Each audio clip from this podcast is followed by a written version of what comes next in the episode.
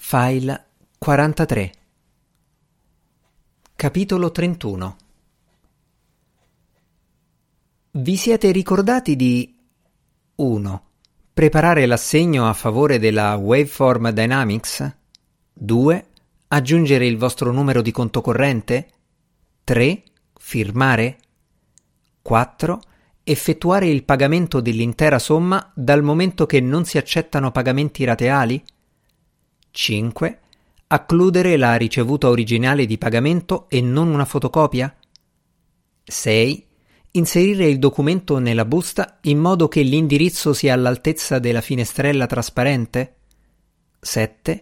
Staccare lungo la linea tratteggiata la parte verde del documento che deve restare a voi? 8 Fornire il vostro indirizzo preciso, completo di codice postale? 9. Informarci con almeno tre settimane di anticipo in caso di trasloco? 10. Chiudere per bene la busta? 11. Mettere un francobollo sulla busta dal momento che il servizio postale non consegna corrispondenza priva di affrancatura? 12 Spedire la busta con almeno tre giorni di anticipo sulla data indicata nella casella azzurra? Salute via cavo. Meteo via cavo. News via cavo. Natura via cavo. Quella sera nessuno aveva voglia di cucinare ci siamo messi tutti in macchina diretti verso la zona commerciale nella terra di nessuno oltre i confini della città. Distese di neon a perdita d'occhio. Mi sono fermato davanti a un locale che vendeva solo porzioni di pollo e brownies. Abbiamo deciso di mangiare in macchina. La macchina andava benissimo per le nostre esigenze Volevamo mangiare, mica metterci a guardare la gente intorno a noi. Volevamo riempirci lo stomaco e toglierci il pensiero. Non avevamo bisogno di luce e di spazio.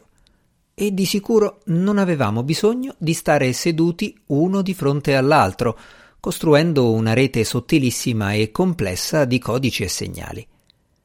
Ci andava benissimo mangiare tutti rivolti nella stessa direzione, focalizzando lo sguardo a pochi centimetri oltre le nostre mani.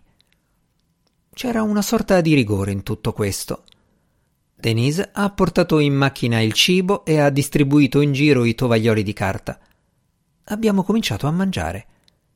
L'abbiamo fatto completamente vestiti, con cappelli e cappotti pesanti, senza parlare, lacerando i pezzi di pollo con le mani e con i denti. C'era un'atmosfera di intensa concentrazione, menti che convergevano su una singola idea irresistibile. Mi sono reso conto con stupore che avevo una fame pazzesca. Masticavo e ingoiavo, con lo sguardo che non superava, se non di qualche centimetro, le mie mani. Ecco come la fame rimpicciolisce il mondo. Ecco il confine dell'universo alimentare osservabile. Steffi ha staccato la pelle croccante dal petto del pollo e l'ha data ad Heinrich. Lei la pelle non la mangia mai. Babette succhiava un osso. Heinrich e Denise si sono scambiati le ali, un'ala grande in cambio di una piccola.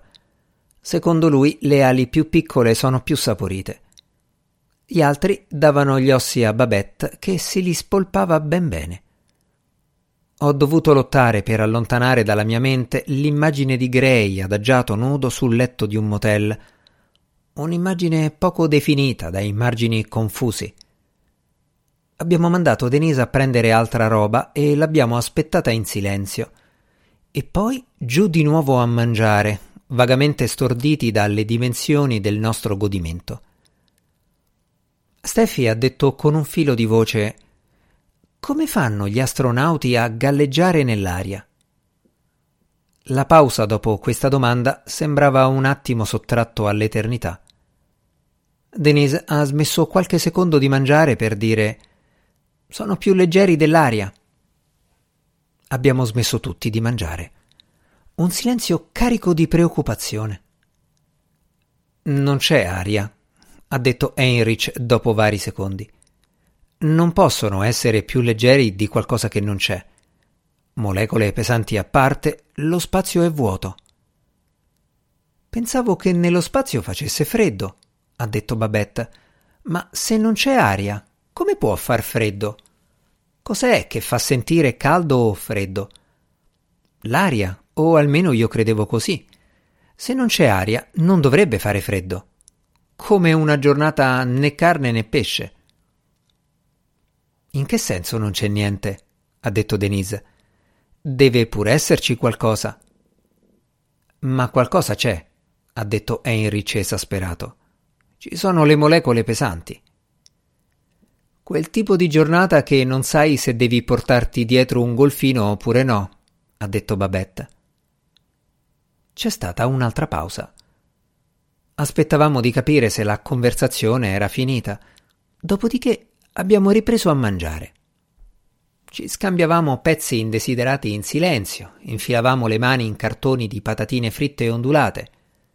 A Wilder piacevano le patatine morbide e bianche e gli altri le cercavano apposta per dargliele. Denise distribuiva sacchettini acquosi di ketchup. In macchina c'era odore di grasso e carne leccata. Ci scambiavamo le porzioni continuando a rosicchiare. Con un filo di voce, Steffi ha chiesto Quanto fa freddo nello spazio? Siamo rimasti di nuovo in attesa. E poi Heinrich Dipende da quanto si sale. Più si va in alto, più fa freddo. Ma aspetta un attimo, ha detto Babette. Più si va in alto e più ci si avvicina al sole, e quindi più fa caldo. Cosa ti fa pensare che il sole si trovi in alto? E come fa a essere in basso? Devi alzare lo sguardo per vederlo. E di notte allora?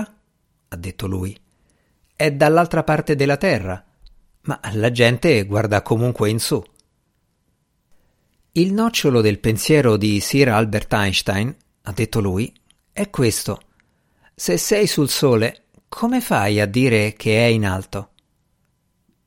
Il sole è una grossa palla fusa, ha detto lei. È impossibile stare sul sole. Ma la sua era una semplice ipotesi. In pratica non esistono su e giù, caldo e freddo, giorno e notte. E cosa esiste allora? Molecole pesanti. Lo spazio serve semplicemente per dare alle molecole la possibilità di raffreddarsi dopo che sono schizzate via dalla superficie delle stelle giganti.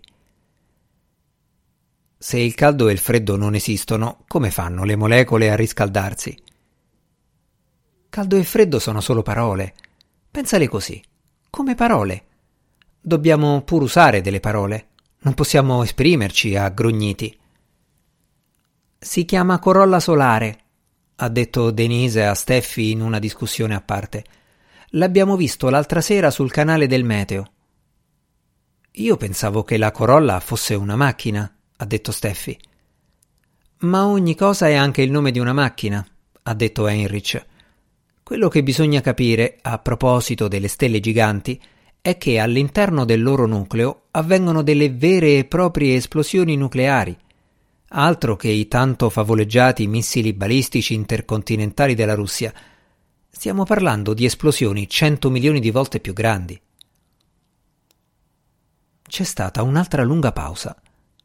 Nessuno parlava. Abbiamo ripreso a mangiare per il tempo necessario a staccare con un morso un singolo boccone e masticarlo. Si dice che siano i sensitivi russi a provocare questo tempo assurdo, ha detto Babette.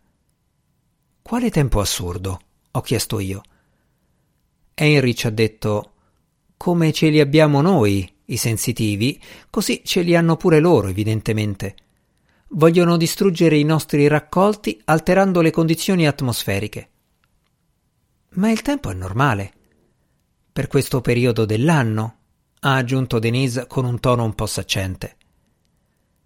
Era la settimana in cui un poliziotto aveva visto un corpo che veniva buttato giù da un UFO. Questo succedeva mentre era di pattuglia nella periferia di Glasboro.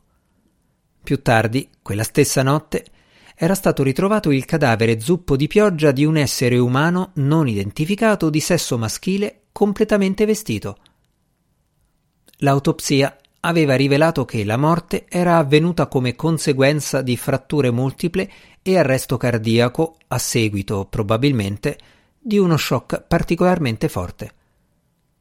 Sotto ipnosi, il poliziotto, che si chiamava Jerry T. Walker, aveva rivissuto nel dettaglio lo sconcertante spettacolo dell'oggetto luminoso che somigliava a un'enorme trottola al neon che volava una trentina di metri sopra un campo. L'agente Walker, un veterano del Vietnam, aveva detto che quella scena bizzarra gli ricordava quando le persone sospettate di appartenere ai Viet Cong venivano buttate giù dagli elicotteri. Incredibilmente, mentre guardava il portellone che si apriva e il corpo che si schiantava a terra, Walker aveva avuto la sensazione che un messaggio sinistro gli venisse trasmesso nel cervello per via extrasensoriale. Gli ipnotizzatori della polizia prevedevano di intensificare le loro sedute per cercare di decodificare il messaggio. C'erano avvistamenti ovunque nella zona una corrente mentale energizzante, un bagliore serpentino, passava di città in città. Crederci o no, non faceva nessuna differenza. Erano comunque una fonte di eccitazione, un'onda, un tremore. Una voce o un rumore avrebbero squarciato il cielo e noi saremmo stati strappati alla morte. La gente, in via sperimentale, si spingeva ai margini delle città, e poi di lì alcuni tornavano indietro, altri invece decidevano di avventurarsi verso aree più remote che negli ultimi giorni sembravano sotto un incantesimo, un'attesa che aveva qualcosa di sacro. L'aria si era fatta leggera e mite. Il cane di un vicino aveva abbaiato per tutta la notte. Nel parcheggio del nostro fast food abbiamo mangiato i nostri brownies le briciole restavano appiccicate ai palmi delle mani. Le inalavamo, ci leccavamo le dita. Quando ormai siamo giunti alla fine, la portata fisica della nostra consapevolezza ha cominciato a espandersi. I confini del cibo cedevano al vasto mondo. Abbiamo cominciato a guardare al di là delle nostre mani. Guardavamo fuori dai finestrini, le macchine e le luci. Guardavamo la gente che usciva dal ristorante, uomini, donne e bambini che portavano contenitori di cibo piegati contro il vento. I tre corpi sul sedile posteriore cominciavano a emanare una certa impazienza. Avrebbero voluto essere subito a casa, non più lì. Avrebbero voluto chiudere e riaprire gli occhi e ritrovarsi in camera loro, con le loro cose, e non seduti nello spazio angusto di una macchina in quello spiazzo di cemento sferzato dal vento. I viaggi di ritorno erano sempre una prova. Ho rimesso in moto, ben sapendo che nel giro di pochi secondi l'irrequietezza diffusa avrebbe assunto toni minacciosi. Io e Babette ne avvertivamo l'imminenza. Sul sedile posteriore andava montando un pericoloso risentimento – ci avrebbero attaccati, mettendosi a litigare tra di loro. La più vecchia delle strategie. Ma per quale motivo volevano attaccarci? Per non averli portati a casa più in fretta? Per essere più vecchi e più grossi di loro e leggermente più stabili dal punto di vista dell'umore? Volevano attaccarci per il nostro status di protettori che prima o poi avrebbero commesso qualche tragico errore? O volevano semplicemente attaccare quello che eravamo, le nostre voci, i nostri lineamenti, i gesti, il nostro modo di camminare e di ridere, il nostro colore degli occhi, il nostro colore di capelli, la nostra carnagione, i nostri cromosomi e le nostre cellule. E quindi, nel tentativo di distrarli, come se non riuscisse a sopportare le implicazioni insite nella minaccia da loro incarnata, Babette ha detto con tono allegro ma com'è che gli UFO vengono avvistati quasi sempre nella zona settentrionale di uno Stato? I migliori avvistamenti sono sempre lì. La gente che viene rapita e portata a bordo. I contadini che vedono segni di bruciature nel punto dove sono atterrati i dischi volanti. Una donna dà alla luce un bambino UFO, o così sostiene lei. E tutto questo sempre nel nord di uno Stato. È perché ci sono le montagne, ha detto Denise. Così le navicelle spaziali possono nascondersi dai radar o quello che è. Perché le montagne si trovano al nord? ha detto Steffi. Le montagne si trovano sempre al nord, ha detto Denise. Così la neve può sciogliersi in primavera, secondo i piani, e scorrere a valle fino ai bacini artificiali vicino alle città, che proprio per questo motivo si trovano nella parte meridionale degli stati. Per un attimo ho pensato che potesse avere ragione. Sembrava un discorso stranamente sensato. Ma lo era davvero? O era un discorso completamente delirante? Dovevano pure esserci delle grandi città nella parte settentrionale di alcuni stati. O erano appena a nord del confine, nella parte meridionale degli stati sul confine settentrionale. Quello che aveva detto Denise non poteva essere vero, eppure per un attimo ho fatto fatica a confutarlo. Non riuscivo a pensare a città o montagne che potessero dimostrare che il suo discorso era infondato. Dovevano pure esserci delle montagne nella parte meridionale di qualche stato, o erano sempre sotto la linea di confine, nella parte settentrionale degli stati confinanti a sud ho provato a fare l'elenco di tutte le capitali degli stati e i relativi governatori. Com'era possibile che esistesse un nord che si trovava più in basso di un sud? Era questo a confondermi. Era questo il nocciolo dell'errore di Denise? Oppure, per quanto la cosa fosse sconcertante, lei aveva effettivamente ragione? La radio diceva eccesso di sale fosforo, magnesio. Quella sera io e Babette eravamo seduti a bere della cioccolata calda. Sul tavolo della cucina, tra buoni sconto, scontrini del supermercato lunghi 30 centimetri e cataloghi di vendite per corrispondenza, c'era una cartolina da parte di Mary Ellis, la mia figlia maggiore.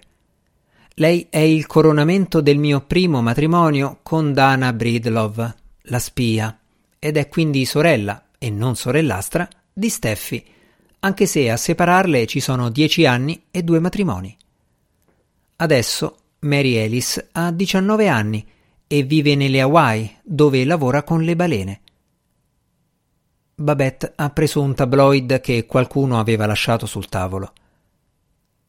Le grida dei topi erano 40.000 cicli al secondo i chirurghi si servono di questi versi registrati ad alte frequenze per distruggere i tumori nel corpo umano. Tu ci credi? Sì, anch'io. Ha posato il giornale. Dopo qualche istante mi ha detto con una certa ansia Come ti senti, Jack? Io bene. Mi sento bene. Davvero? Tu? Mi sono pentita di averti parlato del mio disturbo. E perché? Perché così non mi avresti rivelato che sarai tu quello che morirà per primo. Le due cose che più desidero al mondo sono queste: che Jack non muoia per primo e che Wilder resti per sempre come adesso.